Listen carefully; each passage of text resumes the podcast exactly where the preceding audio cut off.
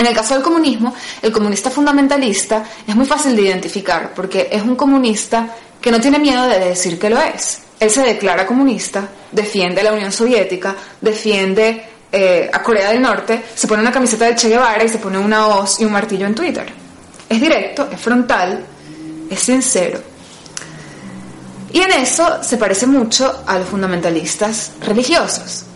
A mí me gusta compararlos porque a pesar de que las religiones tienen una, un origen o una explicación del origen del mundo de tipo paranormal, creen en dioses, creen en, bueno, en cuestiones fantasiosas, y el comunismo se presenta como una ideología secular, ambos tienen la misma estructura, la misma finalidad y el mismo objetivo.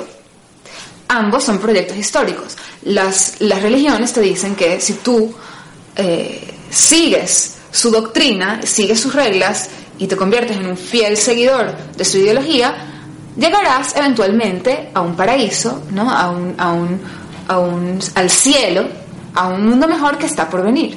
Es un proyecto. En el caso del comunismo ocurre lo mismo. El comunismo te dice que si sigues su doctrina, si te conviertes en un fiel seguidor del comunismo y sigues todo lo que, lo que el comunismo propone, eventualmente también llegarás a un paraíso, a una especie de Valhalla comunista, que es una sociedad sin clases y sin Estado, donde hay prosperidad y bienestar para todos.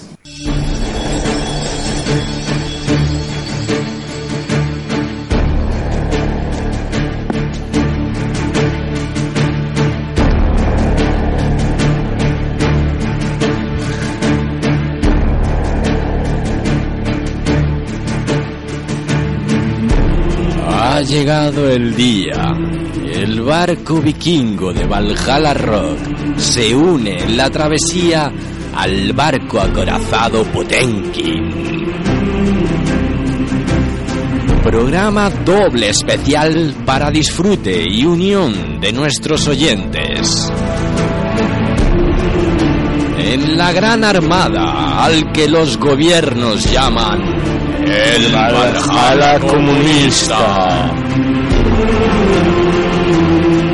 Solo en Espiral Radio, hoy y a esta hora.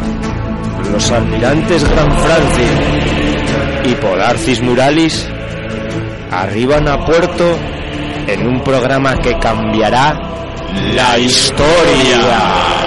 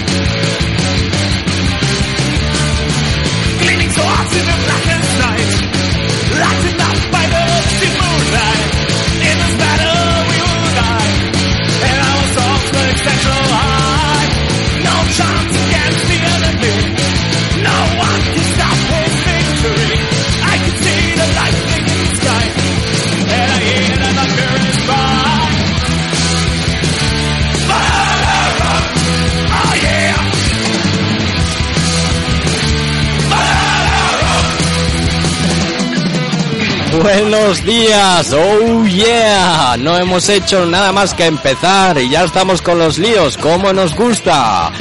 Vikingos y valquirias y oyentes del acorazado Potenkin, sí, por fin llegó el día que nos unimos todos en un programa doble especial y mucho especial, llamado el Valhalla Comunista, unión y comunión rockera de Valhalla Rock y el programa político y social Acorazado Potenkin.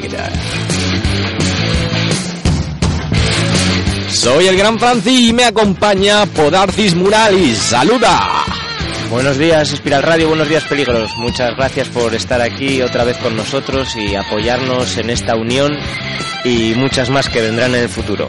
Lanzamos las ondas desde Espiral Radio 101.2 en la apacible localidad de Peligros.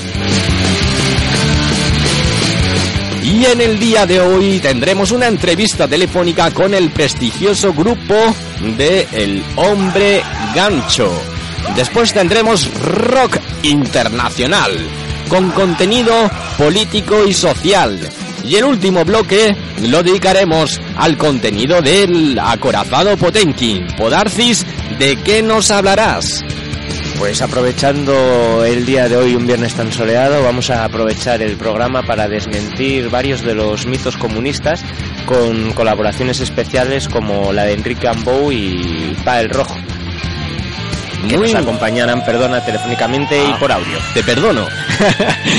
Bien, comenzamos el espectáculo eh, anunciando la llegada a Granada, concretamente en la sala, eh, local situado en el Neptuno, por si os perdéis.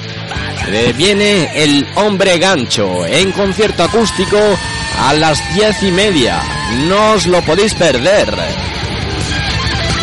Contaremos con la presencia de Pepe García Román, integrante del Hombre Gancho, clásicos de la escena musical que volvieron en 2014 con el disco Incontrolable, con un sonido más contemporáneo pero sin perder su sello de rock mestizo e intensas letras.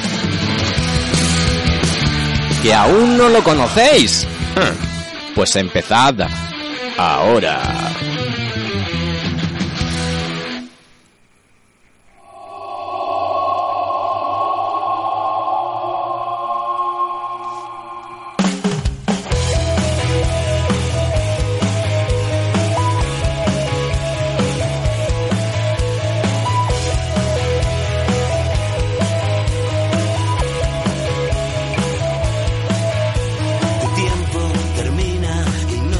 Dado cuenta que es inútil que sigas jugando a que creemos tus mentiras divinas y sigas negociando con sus vidas y olvidas que ya no ven salida y te siguieron tan ciegos pensando que eras tú quien le librabas del miedo de no volver atrás y levantarse de nuevo y no volver a ser un extranjero.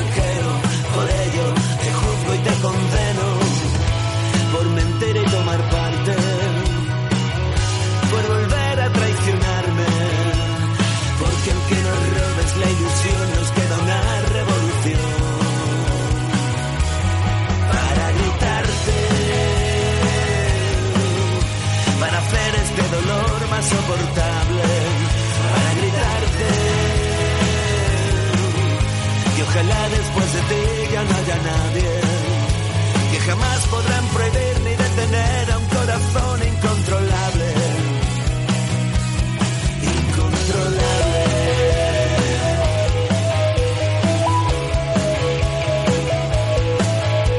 Promesas vacías, maldita la indigencia que tus sueños traían, dejándonos a todos con las manos vacías, creyendo en tu legado que has dejado tirado, parado, desahuciado y ahora vienes a darnos lecciones de valor para enfrentarnos al miedo que tú has sembrado quieres que olvidemos y demos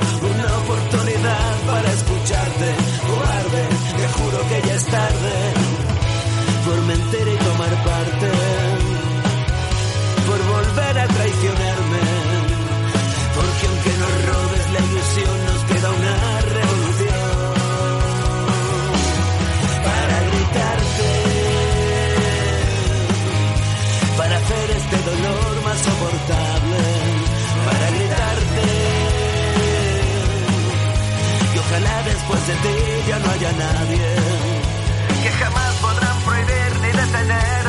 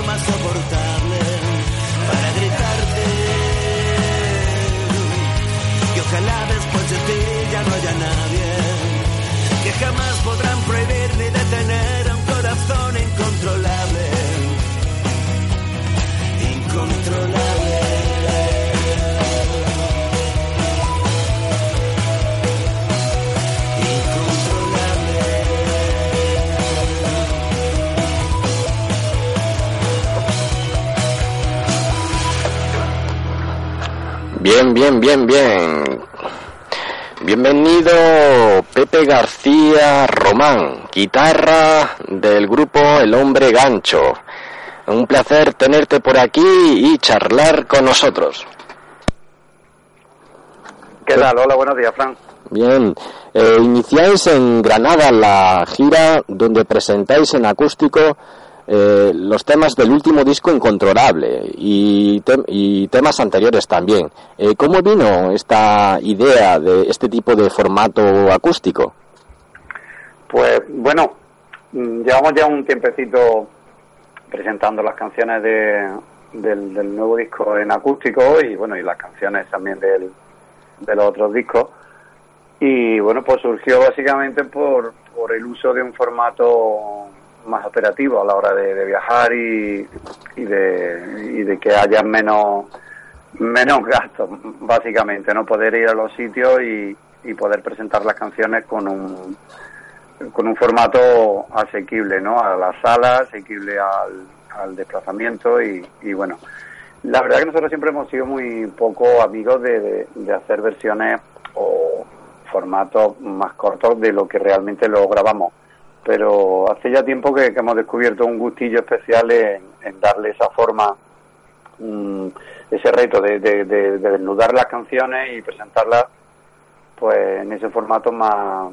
La gente suele usar mucho el término de cercano, yo me gusta usar más el término de mm, desnudo, ¿no? Y, la verdad que, la primera vez que conformamos un repertorio de, de, eso, de cerca de una hora en acústico, nuestro primer temor era pensar que, la gente por lo mejor iba a perder la atención o al no ser con el formato eléctrico, pero nuestra, nuestras previsiones no se cumplieron y fueron a mejor porque fue a acabar el primer concierto que hicimos de presentación en Madrid, esto hace ya un par de años, en acústico y después de una hora y cuarto en el escenario la gente, pues la respuesta de la gente fue muy buena, fue muy buena. Muy bien, ¿Qué, es lo que nos podemos encontrar esta noche en la sala de, Granada? Pues como te comentaba, vamos en formato acústico, Michael y yo, con las guitarras, con las voces. Y bueno, vamos a dar un repaso a... Un repaso de temas también anteriores y... Sí, hay cuatro discos de estudio, hay un, DVD en directo en el que también incluía dos temas inéditos, hay... Bueno, Ajá, mira, una sorpresa. Antes de nada, nos gustaría saber eh, un poco de, vuestra historia, ¿no? Siempre nos gusta saber de, dónde viene cada uno, ¿no? De sus principios y tal. Sois de Córdoba, ¿no? Sí, nos formamos en Córdoba, somos de Córdoba y, desde, desde el principio pues seguimos residiendo en Córdoba, aunque no hemos tenido mucho más tiempo en la carretera y fuera de la ciudad que, en nuestra propia ciudad. Oye, ¿cómo, cómo os definiríais eh, musicalmente vuestro estilo? Mm, después de, ya de algunos años creo que tenemos ya argumentos para, poder mm, etiquetarnos nosotros mismos, ¿no? Porque es una cosa que cuando empiezas y te piden una etiqueta, pues es más difícil eh, encontrar algo que, que, quieras que te defina porque realmente todos los músicos estamos muy, estamos muy no, crecemos y, y nos hacemos como músicos influenciados por, por la música que nos, que nos motiva, la que hemos escuchado años atrás o la que escuchamos hoy y, o la que, la que puede provocar una inspiración. Después de, de, años ya montando repertorio con el hombre gancho, pues yo creo que, decir que hacemos un rock mestizo creo que define un poco el, el, envoltorio musical ¿no? de nuestras canciones básicamente mm, tomamos y nosotros hemos, nos hemos criado escuchando rock, de, del rock en castellano, de grupos de, finales de los 80, pues al rock americano, rock inglés, grupos ingleses, anglosajones.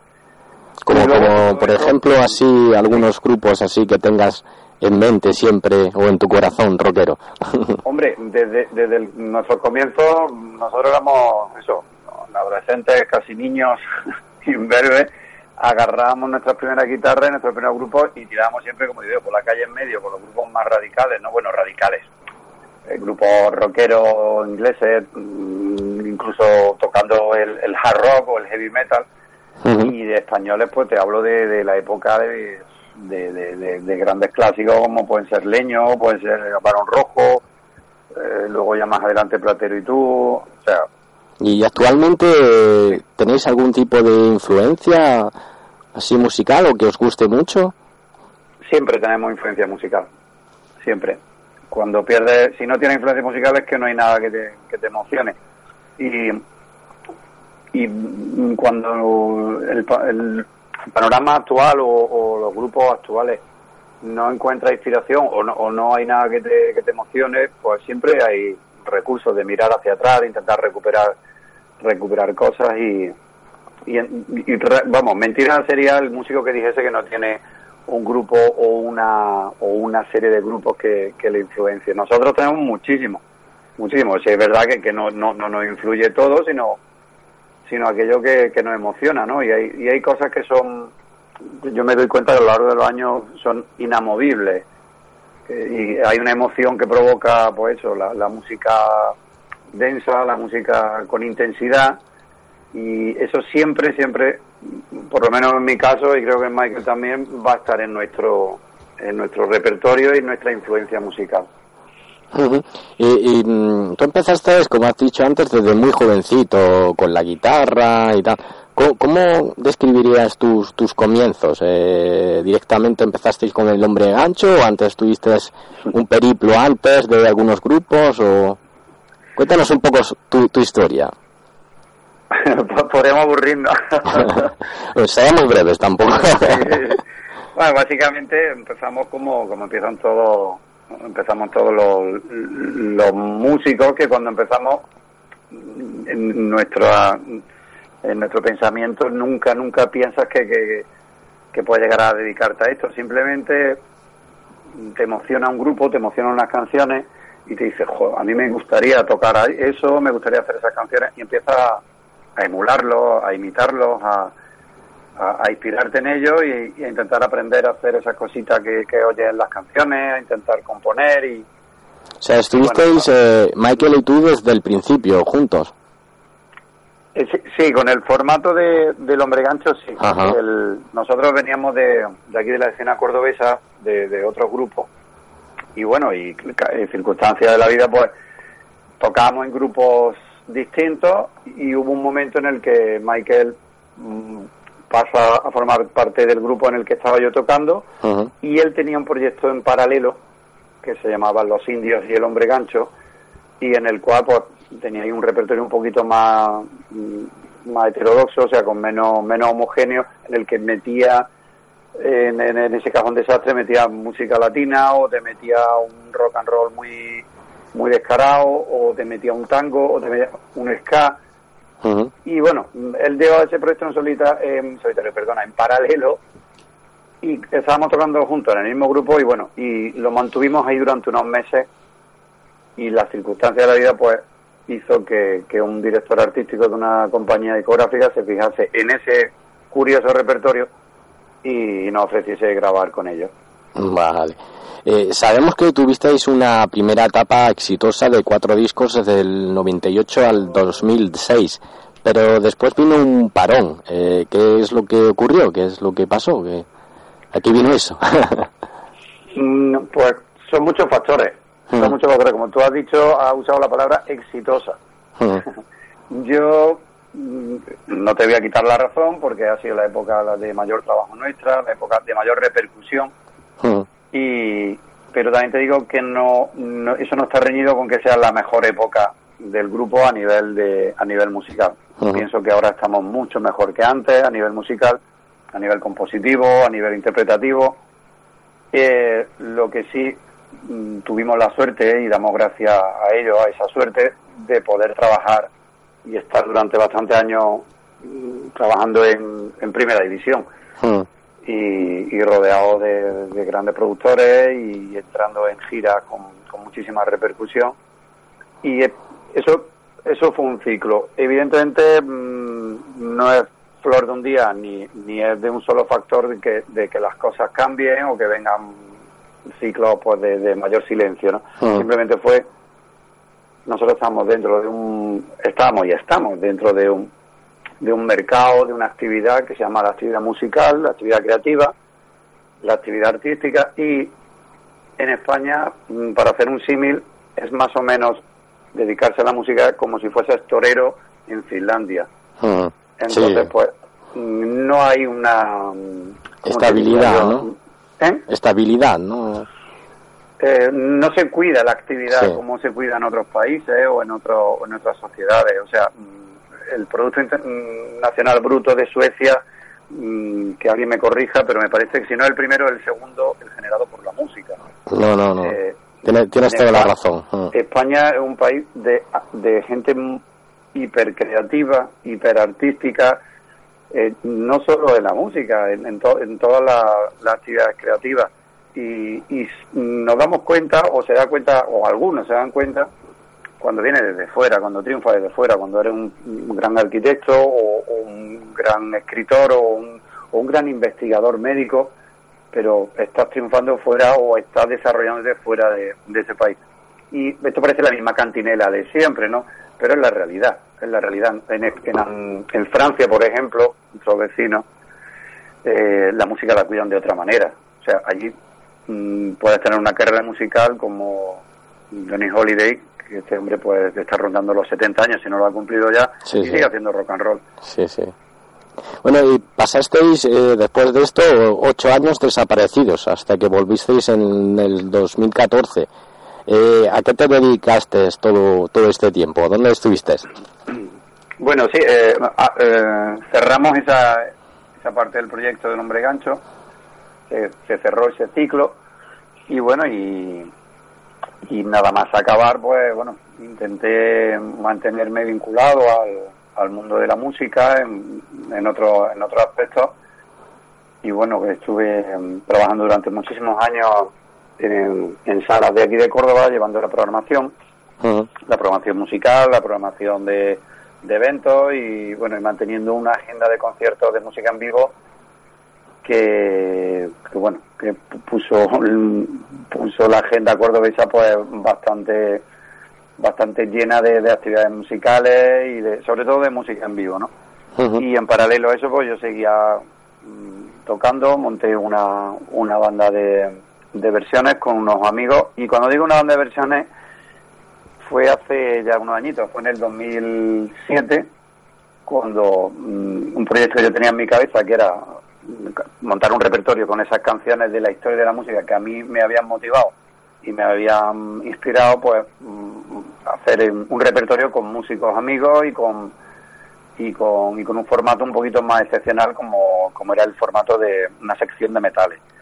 Y bueno, y lo conseguí, estuvimos, hemos estado muchísimos años como banda residente de, de varias salas de aquí de, de la ciudad. Y ya te digo, hacíamos un repertorio súper heterogéneo, o sea, desde la música eh, funky de, de, de finales de, de los 70 hasta el rock de, de, los, de los 60 mezclado con, con el rock español de, de, los, de los inicios. Y, y bueno, la verdad que disfrutábamos muchísimo porque hacíamos nuestra propia interpretación, reinterpretación de la versión de la versión y, y bueno, era, era un disfrute máximo. Vale, en- luego en 2014, eso cuando volvisteis, eh, ¿qué es lo que os hizo volver eh, a tomar la- las riendas del grupo y crear un nuevo disco como Incontrolable? Pues básicamente fue la propuesta de, de una promotora que, que no- nos dio la oportunidad de, de, de poder grabar nuevas canciones y de ponernos otra vez en el, en el escaparate y ponernos otra vez en el circuito. Eh, eso es fundamental a día de hoy porque nosotros como somos generadores de canciones, mm, nos gusta tocar en directo, eso siempre va a estar ahí.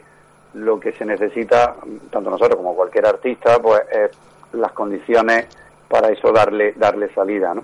Entonces, pues esta promotora nos, nos ofreció su, su estudio de grabación, nos dio un- una serie de facilidades que, nosotros consideramos bastante, bastante mm, mm, aprovechables y- y- y buenas. Nosotros a todos le dijimos que sí, pero había una condición. La condición era que teníamos que reunirnos y montar un repertorio completamente nuevo. Las canciones eran las que iban a mandar. Si había repertorio que nos emocionase, que, que nos encontrásemos con fuerza y con emoción para, de- para defenderlo, pues, pues lo haríamos. No íbamos a volver sí porque sí, porque nos pagaban el disco o porque nos ponían una gira, por- no. Tenía que haber un, un repertorio nuevo y, y ilusionante. Nos metimos en el ensayo y en, y en dos meses salió el disco. ¿Notáis alguna diferencia entre la primera etapa y, y esta segunda? Hombre, por supuesto. Hmm.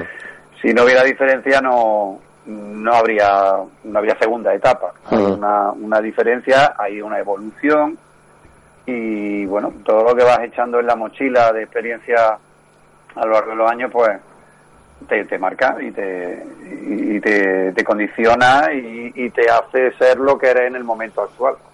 Vale. ¿Ti- ¿Tenéis eh, alguna canción fetiche o alguna canción en la que le tengáis especial cariño por, por los años, por no, la letra, la música? ¿Y tenéis alguna especial vosotros? Eh, de- Hablar de una mm, sería complicado. Tenemos bastante, Ujú. bastante, y cada una tiene, Tiene lo suyo. Y, y las que más se convierten en fetiche se convierten, en- se, le- se les toma ese cariño especial, sobre todo y más que nada por lo que nos llega de, de vuelta de- de- del público, lo que nos dice la gente de, ciertas canciones. Nosotros, eh, como dice el otro, presentamos a todos nuestros hijos, pero luego tal y como lo recibe la gente, pues te van diciendo, me gusta más este, este me, Mm. me motiva, este me, me, me recuerda no sé cuánto, este me, me inspira. Y, y esas son las que las que se convierten en, en eso, en, en las que siempre nos van a acompañar en nuestros directos, ni más ni menos porque son las que la gente Hmm. la gente más nos, más- más nos pide y que más han calado.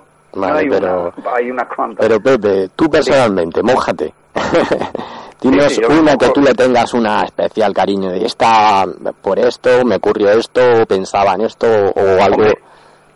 Venga, mójate, mójate. No, Una. no, yo hay una que, que sé que, que tocaría, que tendríamos, o sea, que desde que la sacamos en, en el tercer disco, ya desde ese momento yo tenía ya un pálpito que decía, digo, esta la vamos a tocar hasta que nos, nos retiremos, o sea, y esa canción es tenerte o no tenerte. Mm, Tenerte o no tenerte, bien. Eh, ya una última, así, tonta. Eh, ¿Por qué lo del nombre del hombre gancho? ¿Cómo vino ese nombre? Pues mm, tiene te- tiene varias varias historias, pero la, la más la más sencilla es la que eh, la que cuando empiezas a en esto de la música, en esto de los grupetes y tal, nosotros, bueno, todos los músicos siempre tenemos una especie de, de querencia a buscar nombres de grupos, ¿no? A cada, a cada frase que, que veo, a cada expresión, pues siempre le veo un, un símil con él. Oye, eso sería el nombre de un grupo. Pues había un personaje de la escena eh, de aquí cordobesa, un, un amigo nuestro, Mm, y, y bueno, con, con su personalidad, con su, con, con su propia forma de ser, Particular, ¿no? y había una forma de calificarlo algunos amigos nuestros que decían pues que como que, que hablaba demasiado y, y se te enganchaba en la oreja y tal. Y muchas veces decía por allí viene por allí viene y hubo alguien que dijo uff este por allí viene el que se te engancha la oreja. Saltó uno dijo dice es el auténtico hombre gancho oye y, y, y sonó como el nombre de un grupo. Y, y, y esa, esa es la historia. Sí, eh, es atractivo el nombre, es magnético. Sí, luego, te- luego ya tú le puedes sacar toda la punta que quieras, porque el hombre gancho mm, te lo puedes llevar a, a donde quieras. El hombre gancho es el, el personaje que, que se usaba en la época de la posguerra española, el- el- los trileros, esto que te hacían el, el, tri- el, el truquito este de la... ¿Dónde está la pelotita, no? Mm, Había uno que se te ponía al lado y decía, apuesta, apuesta, ahí, en el, en, el, en el de la izquierda. Y tú picabas y perdías. Y ese era el hombre gancho tal. El, el que te hacía el que te hacía mor- morder el anzuelo, nunca mejor dicho. Madre mía, es, es bueno la- las anécdotas. Pues no te voy a liar más, que tendrás que prepararte el concierto de esta noche. Eh, es a las diez eh, y media o, o nueve y media, porque escuch- he visto mm, dos tipos de información. Pues creo que a las nueve y media se abren puertas. Ah, vale, eso es lo que había visto. Pero el concierto a las a las diez y media, ¿no? Pero bueno, que la gente esté a, la- a las nueve y media allí ya. A las nueve y media se abren puertas. Ahí está. Si alguien a última hora todavía no, no tiene la entrada, no hay ningún problema porque en taquilla la puede adquirir. y si se agotan, pues nada, el próximo concierto lo haremos en el Palacio de Congreso y no, no pasa nada. Ah, hay segunda oportunidad, bien. Bueno, gracias por darnos unos minutos y atendernos. Esperemos que disfrutemos esta noche eh, de vuestra música, que es intensa, íntima y, y con carácter. Y nos vamos a despedir con elegido, yo mismo, no pediré perdón para cerrar la, la entrevista. ¿Te parece buena elección? Me parece perfecta. bueno, pues un saludo muy grande y, y nos vemos prontico, ¿vale? Vale, muchísimas gracias a vosotros. Un saludo.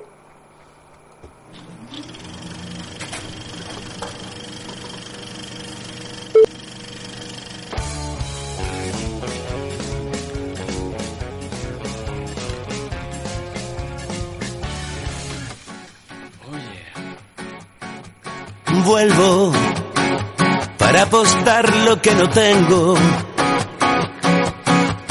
Vuelvo echándole otro pulso al tiempo. Vuelvo otra vez a echar el resto y a dejarme querer. Para empezar, lo que otras veces no he sabido acabar.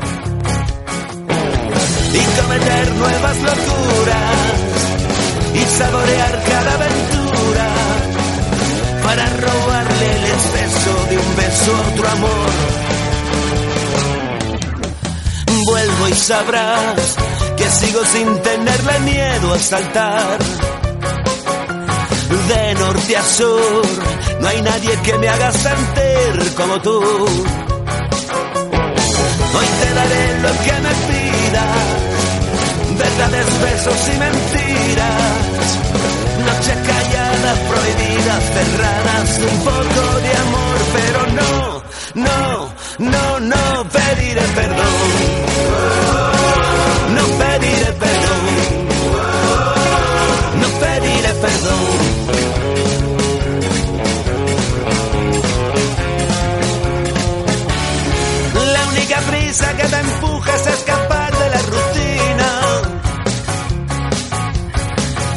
La piedra que golpea y te sorprenda cada día. Y te daré lo que me pidas. Verdades, besos y mentiras. Noches calladas, prohibidas, cerradas. Todo mi amor, pero no, no, no, no pediré perdón.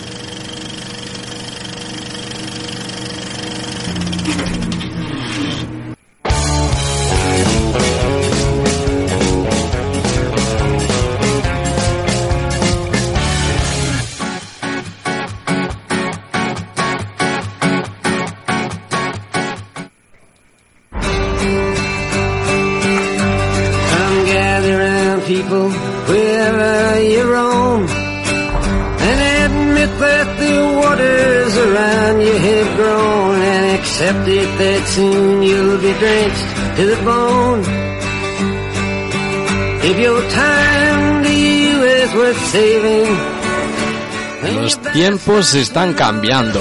Times are changing. Eh, Bob Dylan ya lo predecía. Ahora, en el Valhalla comunista, empezamos otra sección. Una sección del rock más eh, reivindicativo, eh, sobre todo internacional, como nos gusta en Valhalla Rock. Pero como hoy estamos unidos y fusionados al programa Corazado Potenkin, pues le vamos a dar ese toque de reivindicativo, de rebeldía, de denuncia, de temática social, de compromiso con la sociedad y sobre todo valores. Podarcis, estás muy callado. ¿Qué nos cuentas? Nada, aquí estamos de vuelta para darle un poco de energía revolucionaria a la música, ¿no? Muy bien, muy bien. Eh, eso, el- hay cosas que, que escasean ¿no? en estos tiempos, por eso están cambiando todo. ¿eh? En un mundo en, el que el liberalismo capitalista eh, crece a costa de minimizar los derechos sociales y económicos de las personas, los tiempos donde la derecha, xenofobia, aumenta y no se sabe dónde iremos a parar. eh. ¿Qué opinas de esto? Nada, creo que tienes toda la razón del mundo y estamos viviendo un sistema en el que se intenta aprovechar al máximo el beneficio existente y como ya no existe más beneficio, ninguna otra forma de crecer que a costa del proletariado, pues entonces explota al obrero. ¿Y cuál es la forma de explotar al obrero? A través de los recortes sociales, que es lo que mantienen a la gente en unos mínimos para poder vivir.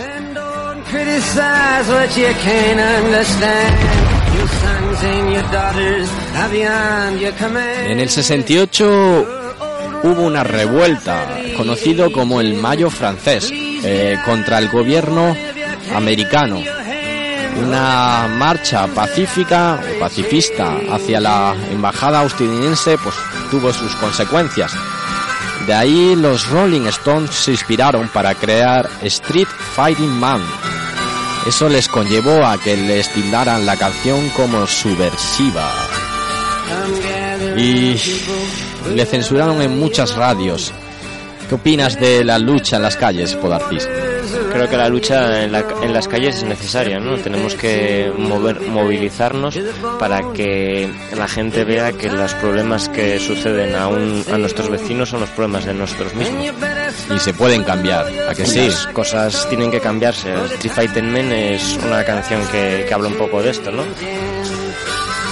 Así que habrá que salir a la calle y empezar a movilizarse para, para que el poder vea que, que estamos dispuestos a todo para conseguir los derechos que tanto nos ha costado conseguir. Muy bien, Street Fighting Man. Cuando el gobierno no responde a su pueblo, la lucha está en las calles.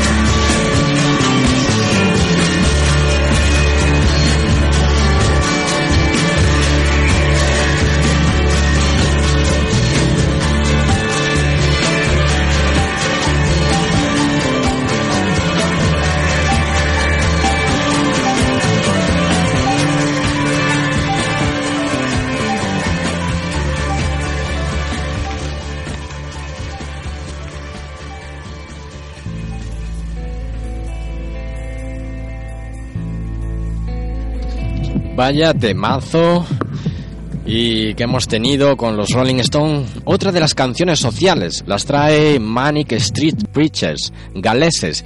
Siempre se caracterizarán por su compromiso político. Ellos se declaran de izquierdas. De hecho, fueron una de las primeras bandas europeas en actuar en La Habana frente a Fidel Castro, ¿eh? ¿Podartis? Muy bien, muy bien, como tiene que ser. Uno de sus primeros éxitos eh, nos toca de cerca. Se llama If You Tolerate This, Your Children Will Be Next. Si toleras esto, tus hijos eh, serán los siguientes. Y es que no se trata del presente, sino también del futuro y del mundo que les dejaremos a las nuevas generaciones. En este sencillo se refiere concretamente a los años 30 en España. Miles de británicos cogieron las armas y marcharon a combatir contra las milicias fascistas que pretendían derribar la Segunda República. El final de la historia, lamentablemente, todos los conocemos. Sí, la verdad que sí. Qué La es- ¿Qué? ¿Decías? Qué pena. Qué pena, sí. Una, una pena pa- para el otro bando, no para ellos. Ellos pasaron 30 años de, de narices. Eh, estos luchadores eh, vinieron ¿no? Eh, con octavillas eh, por la propaganda del gobierno español pidiendo ayuda y alertando por el fascismo que empezaba a crecer en Europa. ¿Os suena? ¿Os suena esto, Podarcis? No sé, no sé, no me suena nada. No me parece que es, eso te lo has inventado tú, es una conspiración judeo-masónica. Mm. No me suena nada de eso. Bueno, Aquí lo pues- único que hubo es un cambio de poder en una democracia. Bueno, pues eh, está demostrado que la, historia es cíclica y ahora otra vez están empezando a crecer estos partidos de, de extrema derecha, ¿no? Hay que tener mucho cuidado y no bromear con esto porque todos en Europa sabemos las terribles consecuencias. Pero no nos vamos a enrollar más y vamos a la música, que es lo que nos gusta. If you tolerate this, your children will be next.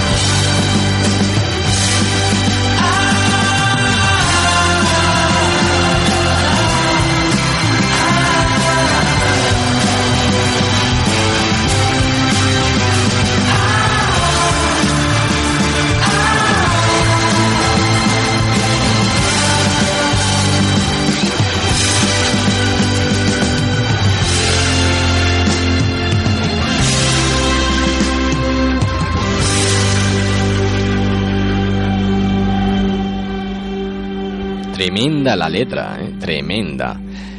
Eh, más injusticias. Por ejemplo, la guerra, la maldita guerra.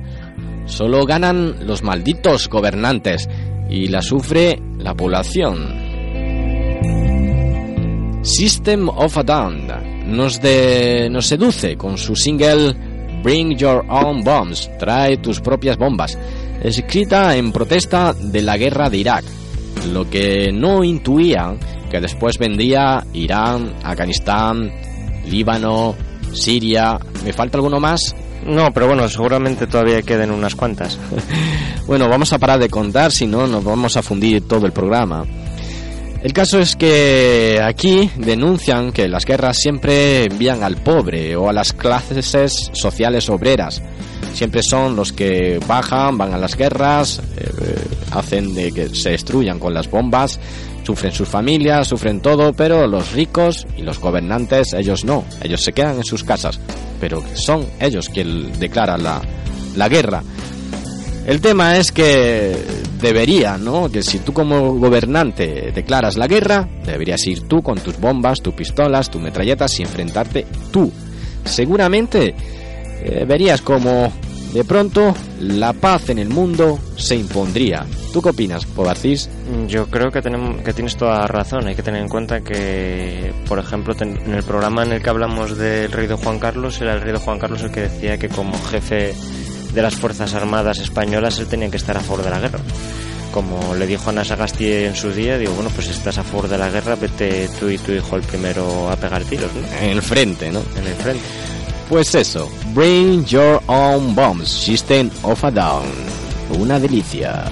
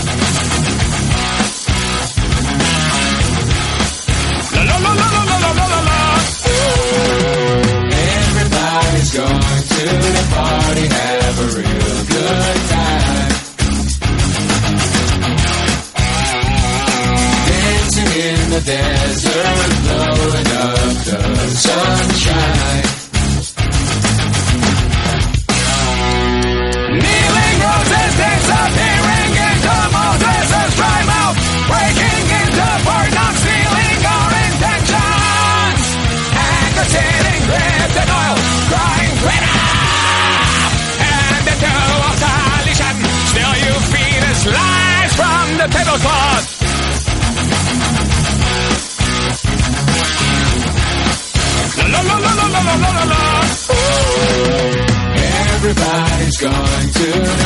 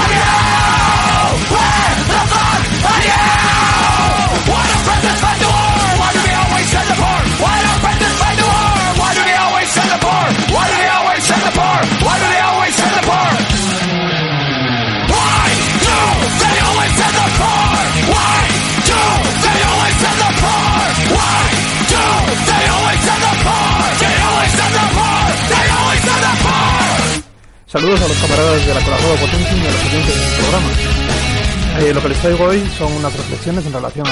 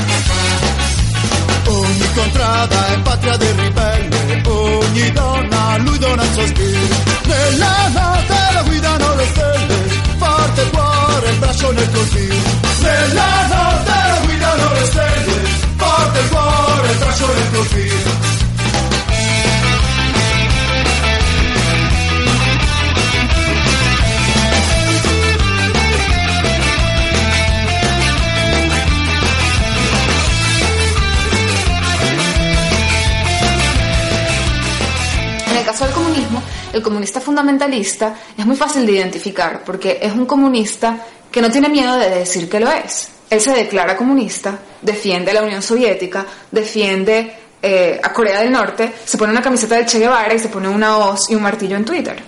Es directo, es frontal, es sincero.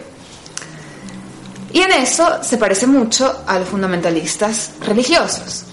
A mí me gusta compararlos porque a pesar de que las religiones tienen una, un origen o una explicación del origen del mundo de tipo paranormal, creen en dioses, creen en, en- en- en, bueno, en cuestiones fantasiosas, y el comunismo se presenta como una ideología secular, ambos tienen la misma estructura, la misma finalidad y el mismo objetivo. Ambos son proyectos históricos. Las, las religiones te dicen que si tú eh, sigues su doctrina, sigues sus reglas y te conviertes en un fiel seguidor de su ideología, llegarás eventualmente a un paraíso, ¿no? a un, a un, a un, al cielo, a un mundo mejor que está por venir. Es un proyecto. En el caso del comunismo ocurre lo mismo. El comunismo te dice que si sigues su doctrina, si te conviertes en un fiel seguidor del comunismo y sigues todo lo que, lo que el comunismo propone, eventualmente también llegarás a un paraíso, a una especie de Valhalla comunista, que es una sociedad sin clases y sin Estado, donde hay prosperidad y bienestar para todos. Aquí estamos. Aquí volvemos. En un programa lleno de artistas. Hoy venimos. Hoy os traemos un paraíso comunista. Bienvenidos, bienvenidas al Valhalla comunista. Bienvenidos, bienvenidas al Valhalla comunista. La la la la. Oh yeah. Oh yeah. ¿Cómo nos inspira esta chica? Podarcis Mudaris, vas a coger los mandos de tu acorazado Potenkin. Estamos, estamos aquí preparados ya para empezar el programa ya después de Sección. de esta el programa es el Valhalla comunista. Ahora es sección. Ha empequeñecido. jajajaja. Bueno, hemos eh, nos hemos hecho más grandes. Todo lo que sea unir siempre suma. Uno más uno siempre son más que dos. Como una comuna. Esto no son las matemáticas, no es una ciencia, no es una ciencia, eh, ay, ¿cómo se dice? Una ciencia, bueno, es una ciencia humana, como las ciencias sociales que suman uno más uno, no son dos en las ciencias humanas. Qué sabio eres. Así que Cómo nada. nos iluminas siempre con tu eterna sabiduría. siempre eterna hasta el fin de los días. ¿Qué nos traes hoy? ¿Qué nos Pues traes? nada, hoy traemos muchas sorpresas, hoy traemos muchas cosas de las que hablar. Antes que nada, dar las gracias como siempre a Espiral Radio, darte las gracias a ti, mm, Gran Franci Mars. No sé No, eh, mi primo se fue al bar. Se fue al Eh, bar. Lo he mandado al bar. eh, Paco Mars no está hoy. Vive y de bar en bar, ¿no? Y le he dicho, hoy toca Valhalla con acorazado. Así que Paco, toma dos eurillos y vete al bar. Y tómate un quinto. Y salte de aquí. es muy barato sobornarle. Muy barato, barato siempre. Sabemos que con una cerveza no hay nadie que no se corrompa. Menos Plaza Aguirre que no sabe nada de nada. De nada, de nada. Si todos son desconocidos para ella. Ya hasta, hasta, hasta estuvo llorando ayer. Bueno, Come ranas, pira pop, pira pop, pira pop, pop. el caso es que, bueno, como siempre nuestros datos, Acorazado Potemkin Radio, el Espiral 101.2 de la FM, deciros que este especial se va a repetir si los medios nos dejan de 8 a 10, como tiene que ser, ¿no? Una, for- una forma de mm, rememorar y de unir, de ver que uno más uno no son dos, sino que son cuatro, en este caso. Pues nada, en este programa, ya que nos hemos unido, hemos unido nuestras fuerzas para llegar a más oyentes, para hacer algo mejor y algo que nos llene, pues vamos a aprovechar para desmentir los mitos comunistas. Estos mitos, estas cosas que se suelen decir por la tele, que todo el mundo sabe Y repite. y Como- repite, que es lo peor, es lo peor. Como robots. pero que nadie sabe muy bien de dónde vienen, ni qué sentido tienen, ni, ni se ha leído nada al respecto. Entonces, No saben, no se ha leído nunca el manifiesto de Marx, ni, ni lo han olido de Claro. lejos, pero son muy instruidos los cuñados. Toda esta gente que realiza un análisis superficial, no como ya el Farache, que bueno, en su vídeo en internet, como bien nos habla en su momento... Sí, la chica que es una banda es ya el Farache Ya el para Farache. la gente que no, no la mm, conozca. Una youtuber venezolana. Una youtuber, un, crack, diciendo sus realidades, pero Pues no esta encanta. señora que hace un análisis muy a fondo de lo que es el, el comunismo, dividiéndonos en cuatro tipos de comunistas, ¿no? Los fundamentalistas de los que ya hablaba, y bueno, gracias a ella nosotros hemos llegado a nuestro Valhalla comunista. Siempre es de agradecer esta, este ejercicio de cuñadismo porque si salen de allí expresiones, Salen ideas, Ideas. brainstorming ahí. brainstorming, como brainstorming, como diría ella de diría Venezuela. brainstorming, Brainstorming, Valhalla Comunista. Pues nada, nosotros tampoco vamos a profundizar mucho, pero bueno, por lo menos nos hemos leído algo más que ella. O sea, hemos leído algo.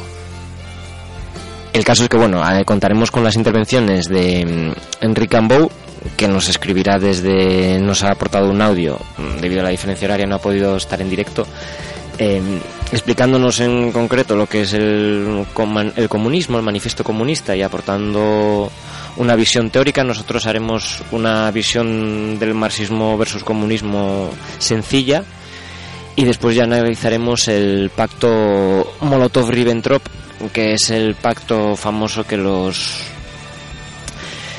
intelectuales, los, los pro-yanquis en su día y toda esta gente utilizó para equiparar a lo que sería Hitler con Stalin, porque pactaron allí, entonces claro, son lo mismo y los dos son muy malos y bueno, ya sabemos cómo funcionan estas cosas.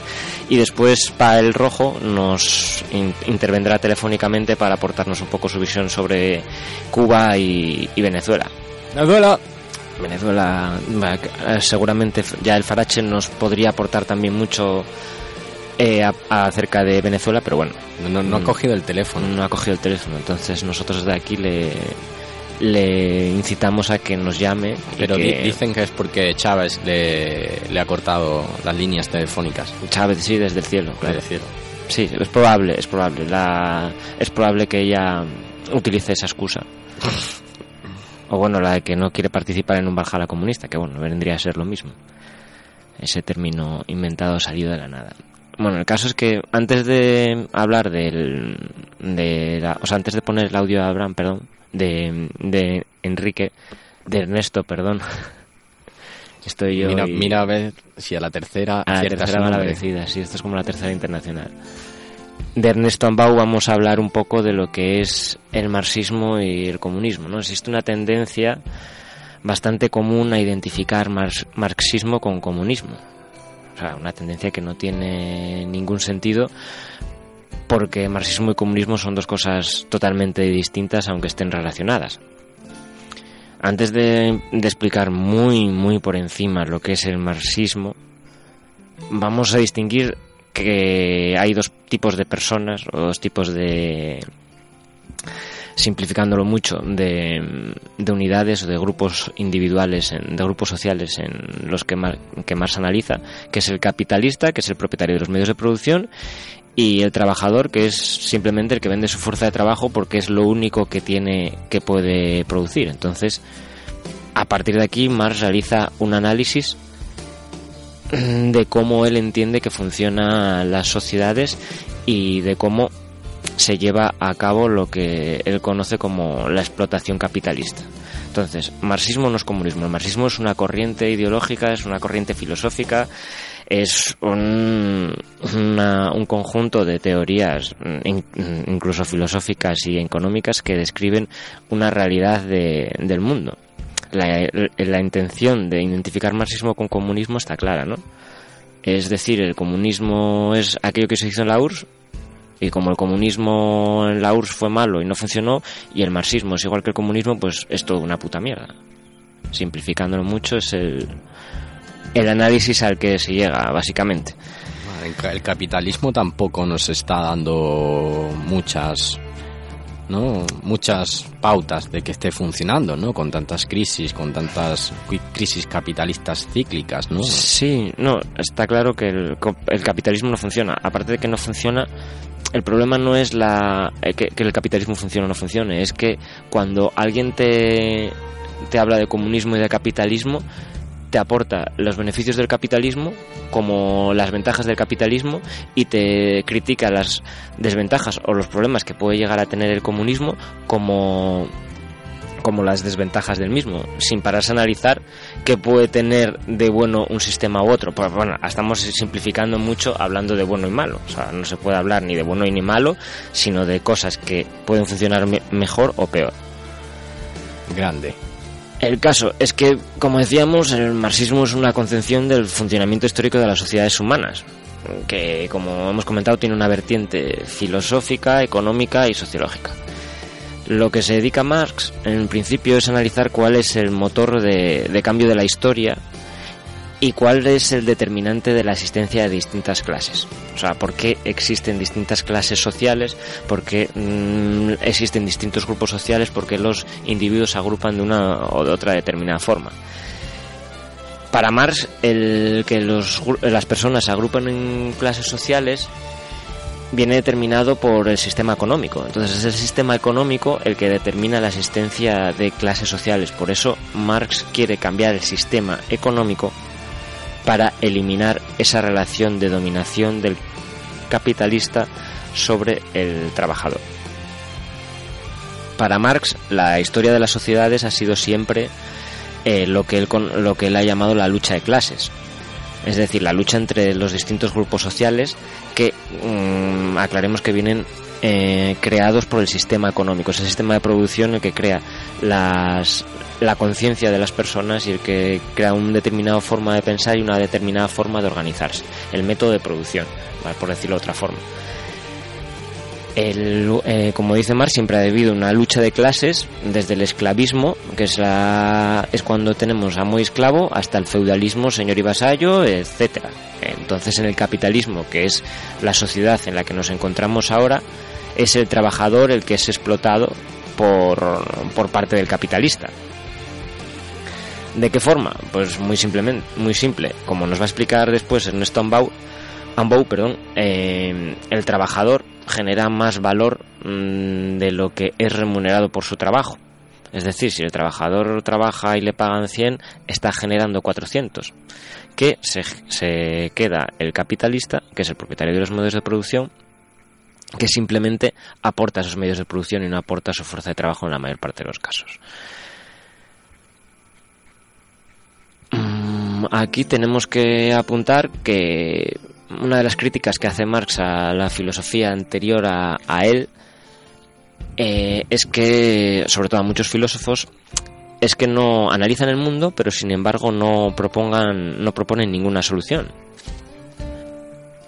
El- la solución que, que él propone es el comunismo. Entonces vemos que el marxismo es, por todo lo que acabamos de decir, todo lo anterior, eh, la concepción de materialismo histórico, materialismo dialéctico que también pone de manifiesto Stalin, la teoría económica que es la teoría del valor, etcétera, eso es un conjunto, aparte de más cosas, y después eh, analizando los por marxistas, etcétera, es lo que sería el marxismo, y ahora viene el comunismo, que es la solución digámoslo así, simplificando mucho, que Marx propone como sistema económico y social para eh, eliminar la explotación capitalista. Entonces vemos que no tiene nada que ver una cosa con otra, están relacionados, pero no se pueden eh, utilizar como términos equivalentes. Aclarado queda.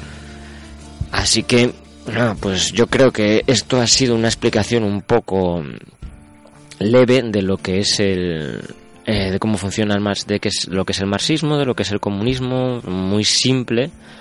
Y ahora Ernesto Ambou pues nos va a aportar Enrique, Enrique. Hijo de puta eres. Enrique Bumburi. Ernesto Ambou, es que estoy obsesionado con Enrique Bumburi. Eh, Ernesto Ambou nos va a aportar desde, desde Australia, este guerrillero que tenemos infiltrado allí en las antípodas de España, ese paraíso capitalista, pues nos va a aportar una visión más completa, más teórica y yo creo que nos va a ser de, mucha ayuda para descifrar todo el galimatías que yo he intentado explicar hace cinco minutos. Saludos a los camaradas del acorazado Potenkin y a los oyentes de su programa. Eh, lo que les traigo hoy son unas reflexiones en relación al libro que resume los principios más básicos del comunismo y es a su vez el escrito que marca las directrices de la ideología marxista. Como seguro que ya muchos de nuestros oyentes lo conocerán, llamo a los que no lo conocen a que lo lean, pues es un libro de unas 50 páginas, muy revelador y muy sencillo de asimilar.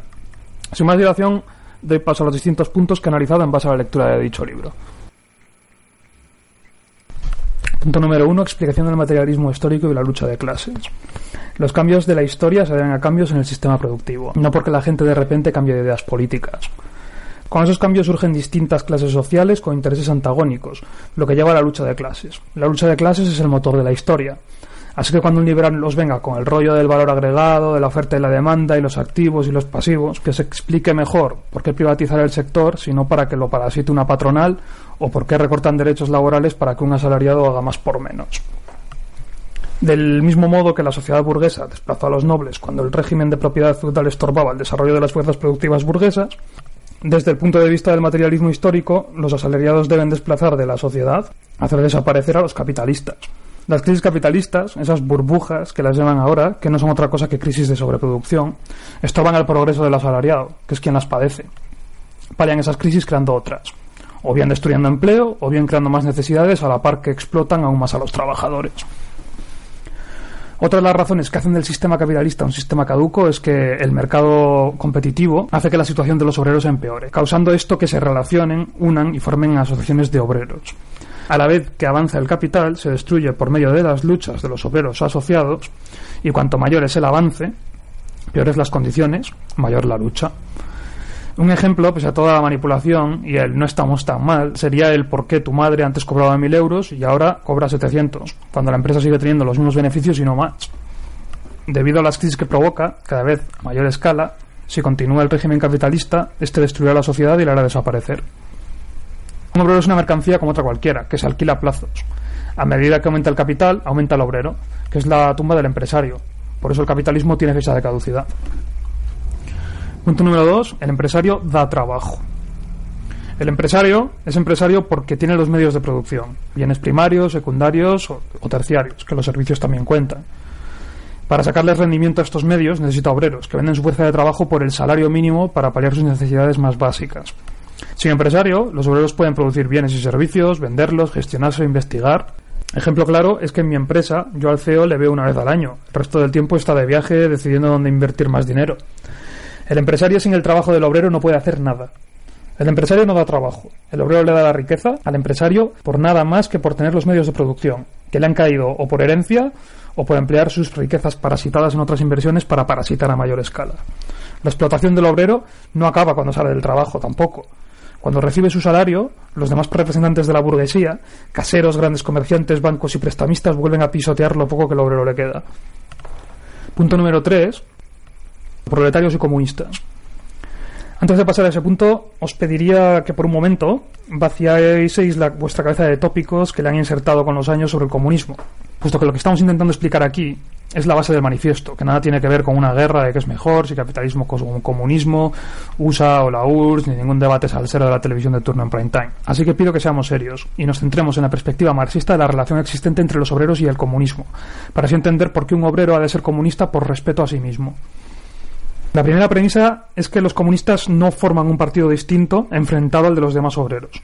No tienen intereses propios, al margen del 99% de la población que forman los obreros y campesinos del mundo, como los caricaturizan en los grandes medios con intereses antagónicos a los obreros. No quieren quedarse con tu casa, no quieren meterte en la cárcel por pensar diferente, nada de eso. Quieren que tú te quedes con tu casa y no el banco. Quieren que tú decidas tu vida como asalariado, y no la iglesia, ni las instituciones, ni las grandes empresas. Y en última instancia quieren abolir ese régimen de esclavitud, en el que tú te debes en cuerpo y alma, de 40 a 60 horas a la semana, a una garrapata que te absorbe la vida. Quieren el poder para todos y cada uno de los asalariados de este país y del mundo en general. Ese es el objetivo primordial de cualquier partido comunista. Velar por la vida del asalariado en todas sus vertientes, incluso si tú odias a los comunistas, y aplastar el régimen de esclavitud al que te ata el jefe de la empresa en que trabajas y sus entresijos en las altas capas del Estado, que aprueba decretos afines a empresas y patronales, como por ejemplo el reciente de la estiva, astilleros, minería o las reformas laborales varias. No nos engañemos, el movimiento comunista es un movimiento, como todos, egoísta. Es un partido formado por obreros que busca que quien dicte las normas de esta sociedad sean los propios obreros, sean o no comunistas declarados, pues representa a todos los obreros y mediante la lucha de clases antes explicada, motor de la historia, busca derrocar al régimen capitalista, que parasita a los mismos obreros. No es un movimiento sectario ni religioso donde se vende altruismo y buenas intenciones, para nada. Las intenciones no son ni buenas ni malas. En términos generales, sí son buenas para los obreros y malas para el sistema actual. Es decir, guía a todos los obreros a salir de su régimen de explotación donde ellos trabajan y otros se llevan los beneficios, con la excusa de la creación de la riqueza o el dar trabajo o argumentos antes ya mencionados y tumbados. Las teorías comunistas no buscan la salvación, no a un Mesías y no se basan en dogmas subjetivos. Sus ideas son el efecto de una causa, la explotación del empresario y el buscar el fin de la misma por el medio denominado de lucha de clases, que es objetivamente el motor de la historia y la única salida a la explotación del trabajador por parte del empresario. Y cuando digo la única me refiero a que mejoras puntuales o subidas del sueldo no son una solución, sino un parche que pone el empresario al descontento obrero. La única subida de salario justa es aquella que elimina el beneficio del empresario. Y como el empresario solo se mueve por el beneficio económico a base de la explotación, esta explotación solo acabará con el fin de la relación entre el empresario y el trabajador, que llegará solamente cuando sea el proletario el que ejerza el poder en las relaciones de producción. Es decir, lo que Marx denominó la dictadura del proletariado, que aunque suene muy fuerte, no nos engañemos, no es más que el poder del obrero en las relaciones de producción, en contraproducción a la dictadura del empresario, denominada régimen capitalista, que es lo que tenemos ahora mismo. Nadie debe temer sino apoyar a los comunistas, salvo aquellos que sean empresarios y dependan de los asalariados para su sustento económico. Pues los comunistas buscamos el fin del parasitamiento del empresario por medio del trabajo asalariado actual. Se trata de convertir el capital de una propiedad personal a una propiedad colectiva. Esto es, que las ganancias del capitalista, que son fruto del trabajo de los obreros, pasen a formar parte de los obreros y no del capitalista, que es a quien pertenecen. El capitalista se ha adueñado de ese dinero ilegítimamente. Ese es el único capital que queremos cambiar de manos, y no los bienes que el pobre asalariado ha conseguido a base de su propia explotación, como pueda ser su sofá, su tele, su teléfono, su frigorífico. Bueno, pues yo creo que después de escuchar a Ernesto ha quedado bastante claro todo, ¿no? No te van a quitar la casa, los comunistas no quitan el iPhone, no comparten la clave del wifi y bueno, simplemente tienen una concepción del Estado que para mí y para otra mucha gente se ajusta bastante a la realidad, que no es más que los propietarios de los medios de producción se aprovechan de la fuerza laboral de los trabajadores para enriquecerse. Básicamente, por decirlo así, simplificarlo mucho, pues sería que una solución sería que a todos los niveles las fuerzas, los medios de producción estuvieran en manos de los trabajadores, es decir, no en manos de Amancio Ortega, sino por decirlo así, en, man- en manos de todos los empleados de Inditex y que todos los beneficios se repartieran entre todos los empleados. Entonces las sociedades serían por por consecuencia mucho más igualitarias y no tan desigualitarias como, como lo que tenemos hoy en día aquí en, Pero ¿cómo, en concreto en este país. cómo Amancio iba a poder donar dinero a los hospitales si ocurriese eso? O si pagar impuestos. sería difícil, sería difícil. Ya entonces no donaría. Pero bueno, como aquí nadie es altruista, vamos a ver la segunda parte de la aportación de Ernesto, a ver qué, nos cuenta. Y nada, ya después venimos con el pacto Molotov-Ribbentrop y, y la intervención de Pa, el rojo. Punto número 4. En realidad de cómo el empresario da trabajo. Para poder mantener al obrero como tal, el empresario debe asegurarle al menos las condiciones indispensables para la vida. Un salario mínimo interprofesional es precisamente la cantidad calculada para cada país para que el obrero se pueda costear esas condiciones indispensables, ni más ni menos. Cuanto mayor es el poder del empresario en el aparato del Estado, menos será esa cantidad, pero siempre procurará que sea lo suficiente para cubrir sus necesidades mínimas, para que al obrero le sea más aconsejable, aunque sea por poco, ir al trabajo en lugar de quedarse en su puta casa ese día. Punto número 5 sobre la cuestión nacional. El principio básico marxista es el internacionalismo proletario. En este sentido, la idea es que un obrero español tiene mucho más en común con un obrero alemán que con un burgués español. Y se debe más a los intereses obreros que a los nacionales. Esto no quiere decir que los obreros no tengan patria, sino que los intereses nacionales oficiales burgueses poco tienen que ver con los intereses nacionales de los obreros. En palabras del manifiesto mismas, abro comillas, en la medida y a la par que vaya desapareciendo la explotación de unos individuos por otros, desaparecerá también la explotación de unas naciones por otras. Y bueno, el punto número 6, sobre el poder político y las instituciones del Estado. En un Estado capitalista sus instituciones no son más que una extensión, unas extremidades por las cuales los oligarcas se sirven para ejercer el dominio total de su clase social. Así, la policía, el sistema judicial, la defensa, el parlamento y todo el resto de instituciones del Estado están en manos de los burgueses y no sirven a nadie más que a ellos. Someten a los obreros y por eso no se puede hablar de democracia sino de democracia burguesa. Los empresarios pueden utilizar a los tribunales para mediar en sus conflictos, pueden hacer leyes para reformar las condiciones de trabajo en su favor y pueden usar a la policía y el ejército para desarticular los movimientos obreros. Por eso el Estado burgués no vale y es necesario el formateo de ese aparato llamado Estado, de sustituir un Estado con unas instituciones burguesas por un Estado distinto, diseñado de cero, con unas instituciones distintas, obreras y para nuestros fines. En este sentido, estaría bien recomendar El Estado y la Revolución de Lenin, que no hace sino estudiar, explicar y expandir el movimiento de Marx y Engels en este tema. Punto número 7. Una breve referencia a la pequeña burguesía. Ya en 1948 se hacía enfoque en una cosa. No todas las críticas al capitalismo reinante en una sociedad son críticas favorables al, al obrero o juegan en su favor. El concepto de las ideas pequeño burguesas se enunciaban ya en el manifiesto, no son cosa de ahora. Hablan de esos economistas, esos escritores y teóricos que critican la explotación, el sistema de producción, la gestión de las instituciones y juegan a estar del lado del obrero en muchas de sus consignas, pero en la base pecan a la par de reaccionarios y de utópicos. Son los amigos del capitalismo B, de que con unas pequeñas concesiones, unas subidas del sueldo, una reforma de ley o un derecho fundamental, se produce un cambio a mejor. El obrero no necesita cambios a mejor, que son fácilmente retornables y que son siempre un algodón en la herida. Necesita que dejen de provocarle heridas, dejar de sangrar y no necesitar algodones. En definitiva, necesita ese formateo del Estado y de las instituciones y ese cambio de mano en los medios de producción. Todo planteamiento a favor de un capitalismo con rostro humano es una artimaña para la continuación del régimen existente, que se lleva sofisticando con estos métodos hasta la etapa actual, siendo cada vez más venenoso para la sociedad y haciendo aumentar toda la ganancia para estas élites oligarcas. Por señalar algunos ejemplos de estos colectivos, podríamos citar a los partidos políticos reformistas, los filántropos y economistas humanitarios, las organizaciones caritativas, las sociedades protectoras de animales, la de las luchas contra el alcoholismo y todo este tipo de reformadores y predicadores de tercera. En todos ellos, quienes mueven los hilos y se sitúa a la cabeza de sus acciones, al descubierto o en la sombra, es un burgués o aliado del mismo. Los comunistas no tienen por qué guardar encubiertas sus relaciones o intenciones. Tiemblen si quieren las clases gobernantes ante la perspectiva de una revolución comunista. Con ella, los proletarios no tienen nada que perder, salvo sus cadenas. Por el contrario, tienen un mundo entero que ganar. Proletarios de todos los países, uniros.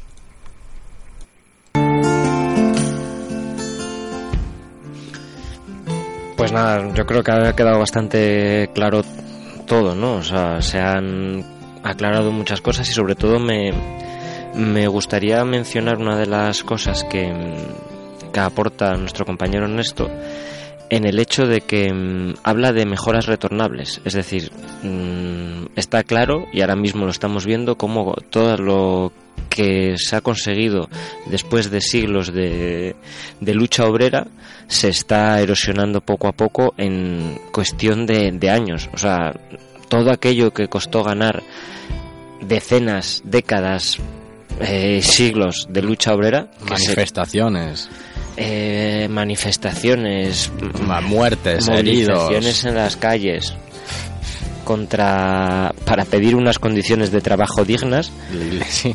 se están perdiendo en cuestión de cinco años con un invento que nos han traído que es la crisis económica. Entonces es importante señalar En la cual han salido solo los ricos y, como Claro. dicen los índices, eh, la riqueza ha subido más en este país y la pobreza ha bajado. Bueno, ha subido también. Sí, es esta mm, demagogia y este uso de las palabras tendencioso, en el cual se utiliza la palabra crisis económica cuando realmente la crisis económica ha sido solo para los trabajadores. Como tú bien apuntas, la, el resto de los burgueses o los propietarios de los medios de producción han salido beneficiados. Entonces, claro, a esto, este punto me, lo- me tenía ganas de comentarlo por eso, porque me parece que está de- muy de actualidad lo que comentaba nuestro, nuestro compañero y camarada Ernesto. Entonces, nada, vamos a, a seguir, vamos al intermedio y vamos a hablar después de- del pacto Molotov-Ribbentrop. A ver qué, qué hablamos aquí de.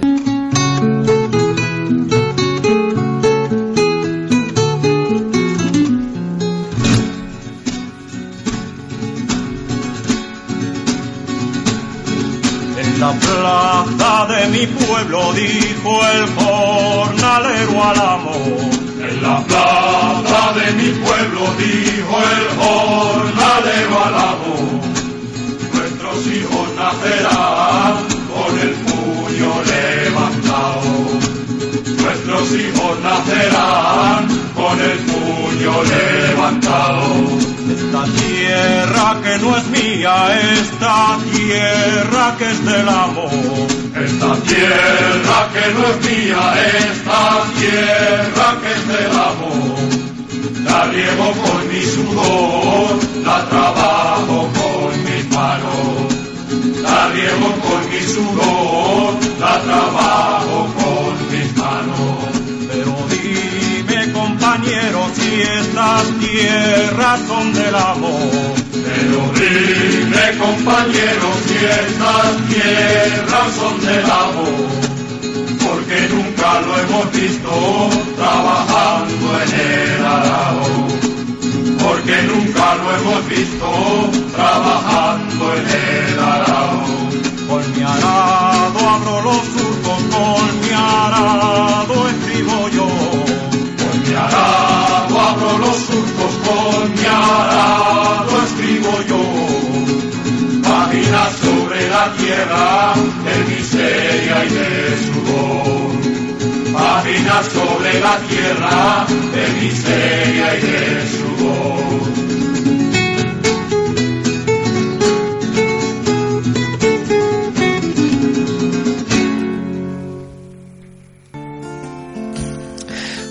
Pues para terminar esta primera parte del programa, hemos decidido poner una canción que representa bastante todo lo que veníamos diciendo, ¿no?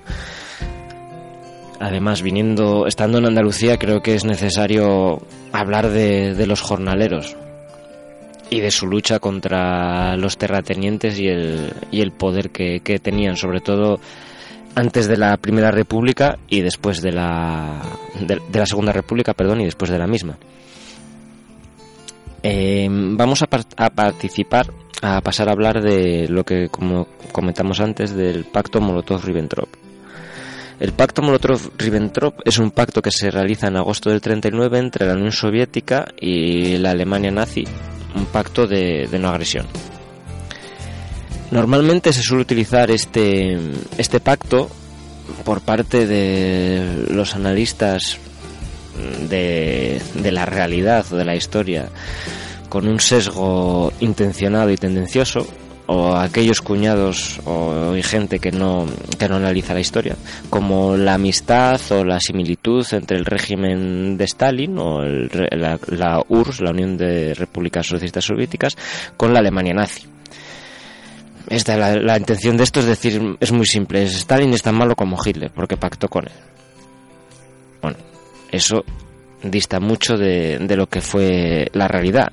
En realidad, la mayor responsabilidad del engrandecimiento y del ascenso de la Alemania nazi recae en el Reino Unido y en el resto de potencias occidentales. Desde el principio fue la Unión Soviética la que intentó alertar al resto de potencias de la Sociedad de Naciones, al resto de países integrados en la Sociedad de Naciones, del peligro de, la Alemania nazi. Tenemos que tener en cuenta que la URSS pactó con Hitler, pero no fue el único país que pactó con Hitler. El Reino Unido en 1935 pacta también un pac- pacta con la Alemania nazi un acuerdo naval de no agresión. Entonces, mm, hay que tener en cuenta de que los principales eh, agentes los principales países en subestimar el poder de la Alemania nazi fueron en concreto Inglaterra y en menor medida Francia. Ya Estados Unidos advertía en su momento la necesidad de, parar a Hitler, pero bueno, Inglaterra en su momento tenía tanta aversión al régimen soviético que prefería tener cerca a los alemanes que, que a la URSS.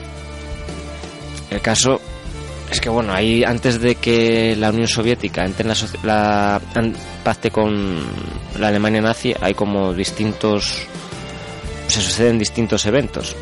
El primero de ellos, como decimos, es la, el pacto entre, la entre el Reino Unido, perdón, el Reino Unido y la Alemania nazi, y después la crisis de los Sudetes. La crisis de los Sudetes es un, una crisis que se produce en el año 38-39, si no recuerdo mal, en el cual las potencias occidentales deciden ceder ante mm, la Alemania nazi y entregarle la parte germanoparlante de Checoslovaquia. A cosa a la que la URSS se, se opone se opone de plano, ya que le da mucho poder a la Alemania nazi y en concreto le da mm, acceso a las fábricas checoslovacas. En este sentido, Checoslovaquia tenía un pacto con el Reino Unido en el cual eh, perdón, con Francia, en el cual Francia tenía que acudir en el, en el auxilio de, la, de Checoslovaquia si Alemania invadía, invadía Checoslovaquia. Francia no acudió allí y Inglaterra tampoco. O sea, tenemos que tener claros que tampoco intervinieron en la, en la Guerra Civil Española. Sí, exacto. Eh, Inglaterra mm, no y Francia dejaron hacer a Mussolini y a Hitler en la guerra civil española. Los únicos que participaron en la guerra en cierta medida de forma individual fueron las brigadas internacionales. En ese sentido sí que hay que estar bastante agradecidos a, las personas que vinieron a intentar parar el ascenso del fascismo en, en España, de la mano de sus familias, apoyadas por sus familias y con el convencimiento de que la República defendía la democracia, de que el golpe de Estado de Franco era nada más y nada menos que un adelanto de lo que iba a sufrir Europa a nivel continental. Sí, como un cáncer. Sí, al fin y al cabo era un adelanto de, de lo que iba a ocurrir. Bueno, pues ni Inglaterra ni Francia intervienen en Checoslovaquia y dejan hacer a Hitler, ni intervienen para defender la democracia española, que había, se había formado en el 31, ni eh, intervienen cuando Hitler invade Polonia. Tenemos que recordar que Gran Bretaña y Francia habían dado garantías a Polonia de que Alemania no, no la iba a invadir. En junio del 39, mm, cuando está cerca la, la invasión de, de Polonia por la Alemania nazi, eh, la Unión, el Reino Unido, la Unión Soviética y Francia se acercan todo lo posible para firmar un pacto de defensa mutua o de ayuda mutua, por decirlo así, en el caso de que Hitler invadiera Polonia. Las negociaciones fueron muy interesantes porque por un lado estaba Chamberlain o Chamberlain, según lo quieras pronunciar o no, Chamberlain. Chamberlain, Sí, sí es un jean. Era un lord, con lo cual era Chamber- Lord Chamberlain, que era el, el, em, el jefe de la diplomacia del Reino Unido, por decirlo así, el que llevaba principalmente el pacto de ayuda mutua em, que se quería lograr entre la URSS, Francia y Reino Unido para evitar el ascenso de la Alemania nazi que ya se intuía y que ya se veía venir. El caso es que el Reino Unido lo que proponía Rusia era muy simple. Eh, tú nos defiendes a nosotros, pero nosotros a ti no. Es decir, si nos ataca Alemania, pues tú nos defiendes, pero si Alemania te ataca a ti, nosotros no hacemos nada porque tú te puedes defender por ti sola. Obviamente los rusos no son los hermanitas de la caridad. Dicen, a ver, es en plan de si hay un pacto de ayuda mutua, es de ayuda mutua porque todos nos ayudamos mutuamente. Si va a ser un pacto en el que yo te ayudo a ti y tú cuando tengas que ayudar a mí pasas de mí, pues entonces no vamos a llegar a ningún pacto.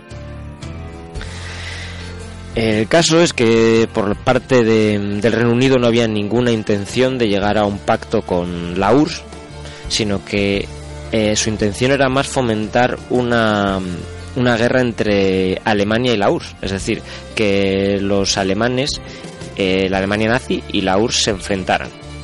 Para ellos a llevarse, salir de rositas. Lo que Stalin mm, dice en, una, en, una- en una en un, congreso eh, como sacar las castañas del fuego a no vamos a sacar las castañas del fuego a países que no se pondrían no lo harían por nosotros por decirlo así. El caso es que en este entorno lo- la diplomacia americana se da cuenta de que la, el Reino Unido lo único que está interesado es en, en que la URSS y Alemania se enfrenten. Jesús. Perdón, Jesús no, que estamos en, en un país ateo, aconfesional. Ah, vale. Entonces lo que intentaba básicamente Jesús, lo que intentaba básicamente los ingleses era zafarse de la guerra y meter a, a Rusia en el, en, el, en el jaleo, ¿no? El caso es que el 26 de agosto Inglaterra firma un pacto de ayuda mutua con Polonia en caso de, de invasión a Alemania. Tenemos que recordar que, como dijimos antes, cuando Hitler invade Polonia, ni Francia ni, ni Inglaterra la ayudan. Bueno, pues cuatro días después de que Inglaterra firme el pacto de ayuda mutua con Polonia, es cuando se produce el pacto entre la URSS y la Alemania nazi. O sea, el 23 de agosto de- del 39. El sentido es que obviamente los rusos no iban a, llegar a ningún acuerdo con los países occidentales, de lo, con los cuales habían intentado llegar a acuerdos, incluso se habían integrado en la Sociedad de Naciones, que era como la ONU que existía en aquel entonces, fomentada entre otros por Woodrow Wilson, que era el presidente norteamericano, y como ven que no tienen otra forma de conseguir para la Alemania nazi, pues obviamente miran para sí y, y firman un pacto de no agresión de, con, con Hitler. En el concreto lo firman los ministros de Asuntos Exteriores de, de los dos países, Molotov por parte rusa y Ribbentrop por, por parte alemana. Molotov. Ahí viene el cóctel. Eh, sí, viene, viene del ministro de, de Asuntos Exteriores mm, ruso porque cuando existe el conflicto entre Finlandia y Rusia, que Rusia invade una parte de Finlandia, la, bueno, Rusia, la URSS, eh, Molotov les dijo a los finlandeses algo así como no, os mandamos mm, comida y ropa para, para ayudaros. Entonces los finlandeses, los generales finlandeses, eh, dijeron que bueno que menuda ayuda que nos mandabais que hay que darle la bienvenida a los nos- os responderemos con los con cócteles molotov Mm. con cócteles quiere decir cóctel util- utilizando no el sentido de ahora sino con cóctel de bebida Claro, claro.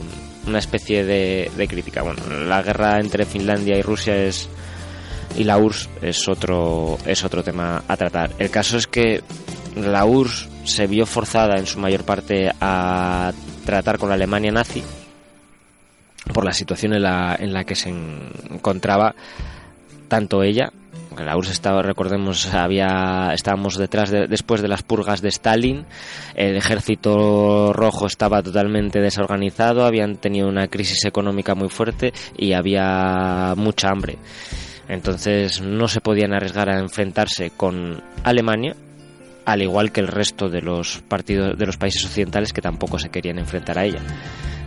¿Qué pasó? Que fueron los primeros en pactar.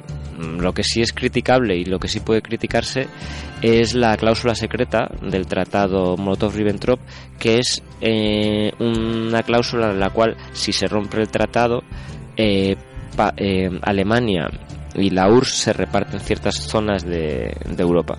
A, la URSS le tocaba una parte de Finlandia, Lituania, una parte de Polonia y a la Alemania, pues, eh, la Alemania nazi, pues, un- otra parte de Polonia más grande, etcétera. Esa es la cláusula secreta. Así que nada, vemos como no es todo tan sencillo como que Stalin era amigo de Hitler o que los dos son igual de malos, sino que fue la URSS la primera interesada en parar el avance de la Alemania nazi.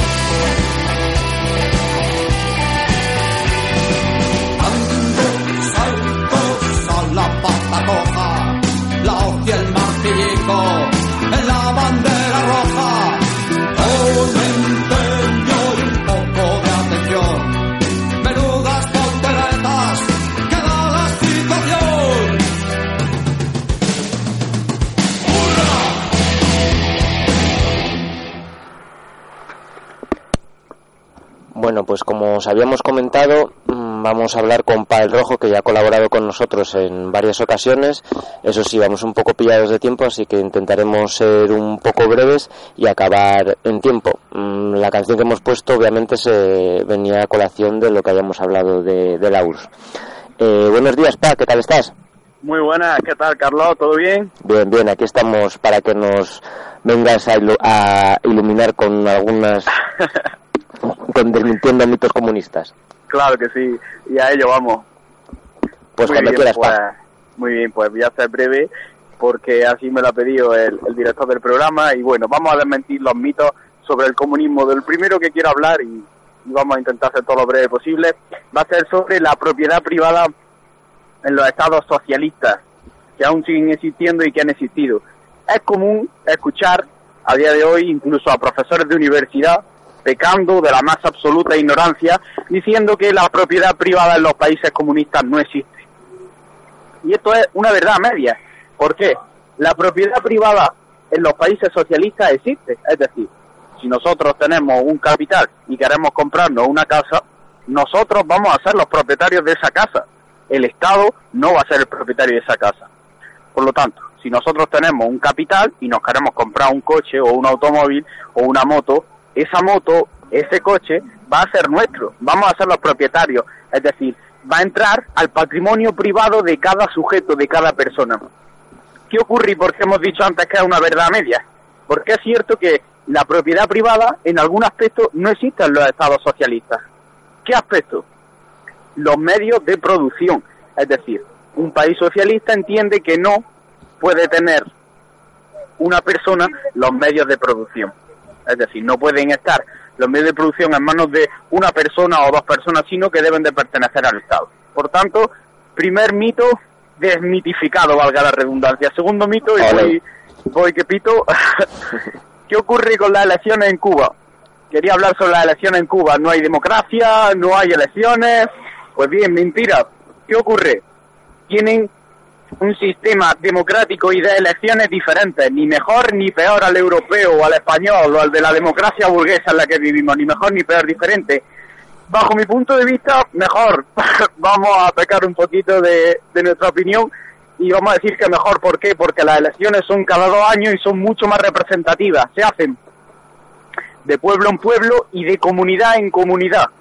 Por lo tanto, bajo mi punto de vista, mucho más representativo y más y, y- en un periodo de tiempo más corto que el de cuatro años que elegimos al presidente y no queremos saber más nada de la democracia.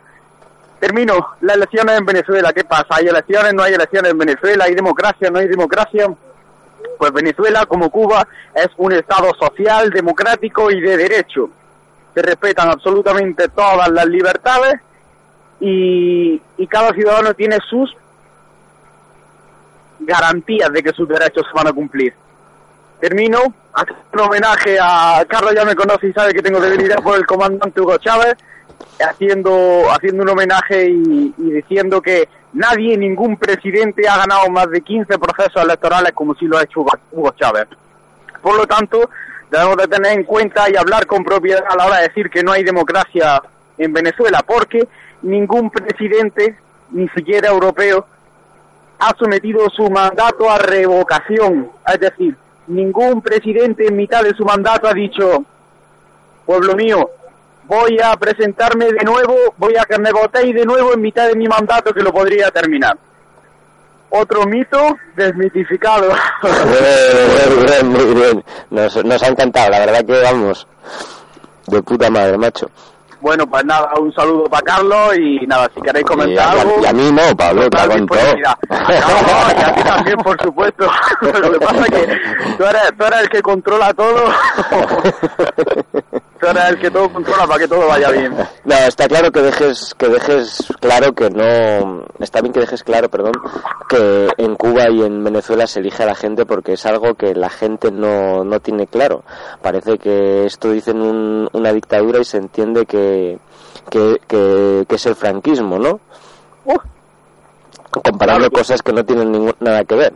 Por supuesto, para nada es comparable eh, la época franquista, la época más oscura y más tenebrosa que ha tenido España, con, por ejemplo, lo- los años de, de prosperidad social que sufrió Cuba, que, que experimentó Cuba, perdón, con, con la época de Fidel y que sigue experimentando a día de hoy, por supuesto, sin ninguna duda, incomparable totalmente. ¿Qué opinas, Carlos? Sí, sí, totalmente. Eh, incluso hay que tener en cuenta que las elecciones, como tú bien apuntas en Cuba, son más a la persona que, que al partido. Y cuando, claro, claro. cuando el, el candidato del partido lo elige la élite del partido, deja de tener un carácter democrático. Exactamente. Se Por lo tanto, de- mucho más representativo, como Claro. decía. Deja de Eh, ser Un inciso puedo hacer sobre... que se me ha Sí, olvidado. venga, un inciso sobre- terminamos. Sí, eh, para los que asumen que hay elecciones en Venezuela y saben que hay elecciones en Venezuela, tenemos que decir que no solo es que haya no solo que haya elecciones, sino que pocos países del mundo tienen la seguridad democrática y electoral que tiene Venezuela. Es decir, el sistema electoral de Venezuela es uno de los más seguros del mundo, ratificado incluso por la asociación Carter, una asociación estadounidense de Jimmy Carter, del presidente de los Estados Unidos, que dice que se cumplen todas las garantías electorales en Venezuela al realizarse una elección. Genial. Pues nada, Pablo, lo siento mucho, pero te tenemos que cortar ya. Agradecerte. Sin problema. Muchas agradecerte gracias, un saludo siempre. fuerte para los dos y un abrazo. Un abrazo fuerte. Saludos, campeón, te agradecemos Viva por la haber contado con nosotros. viva Chávez, viva comandante. Bueno. ¿Ya nos quedamos solos? Pues ya nos quedamos solos y ya nos despedimos, quedamos mal de tiempo, hemos cortado aquí un poco a pa que seguramente tendría más cosas que contarnos, que siempre nos cuenta cosas interesantes. Y nada, mm, cortamos, vamos a- al fin del programa y nada. Eh, recordamos, eh, página Facebook, Eh, eh, Acorazado Acorazado Potenkin. Otra página de Facebook, Valhalla Rock Valhalla Radio. Rock. Esto ha sido el Valhalla, comunista. Comunista. Espero que hayáis disfrutado, lo habéis pasado bien y, y todo. Nada. Un Eh, saludo. despídete. Ah, me despido, claro, soy el Gran Franci, el otro es Francis Morales. Morales y recordar que a la de 8 a 10 se repite este especial. Ah, ahí está. Hasta la victoria siempre. Espero que hayáis disfrutado. nos acompaña la convicción más profunda de que las ideas pueden más que las armas, por sofisticadas y poderosas que éstas sean. Digamos como el Che cuando se despidió de nosotros, hasta la victoria siempre. La música es un desahogo, me explico. El día que deje el micro cogeré un kalashnikov. La música es un desahogo, me explico. El día que deje el micro cogeré un kalashnikov. Cogeré un kalashnikov. Cogeré un kalashnikov. Cogeré un kalashnikov. Cogeré un kalashnikov. SOS, regresé, marca el 112. Eyaculadores precoces, no, eyaculadores feroces. Era un secreto a voces que triunfarían los chicos del maíz. Como que moriré de sobredosis como Rick Ortiz. El país no hablará de mí, ser dudo que lo haga. Nuestro mensaje no es subliminal, metemos el dedo en la llaga. No hacemos temas sobre la tierra con ropas de macarra. Ni nos creemos los salvadores como el Pepe en Navarra. Mis palabras